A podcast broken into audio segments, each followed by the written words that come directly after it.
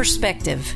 It's the way we look at things. Perspective is much like a camera with a panoramic viewer. As you look through the lens, you see a wide landscape from the far left angle to the far right angle. Our perspectives influence everything our attitudes, our mindset, our viewpoint, our outlook, and our beliefs. The Bible encourages us to look at life from heaven's perspective, from God's point of view.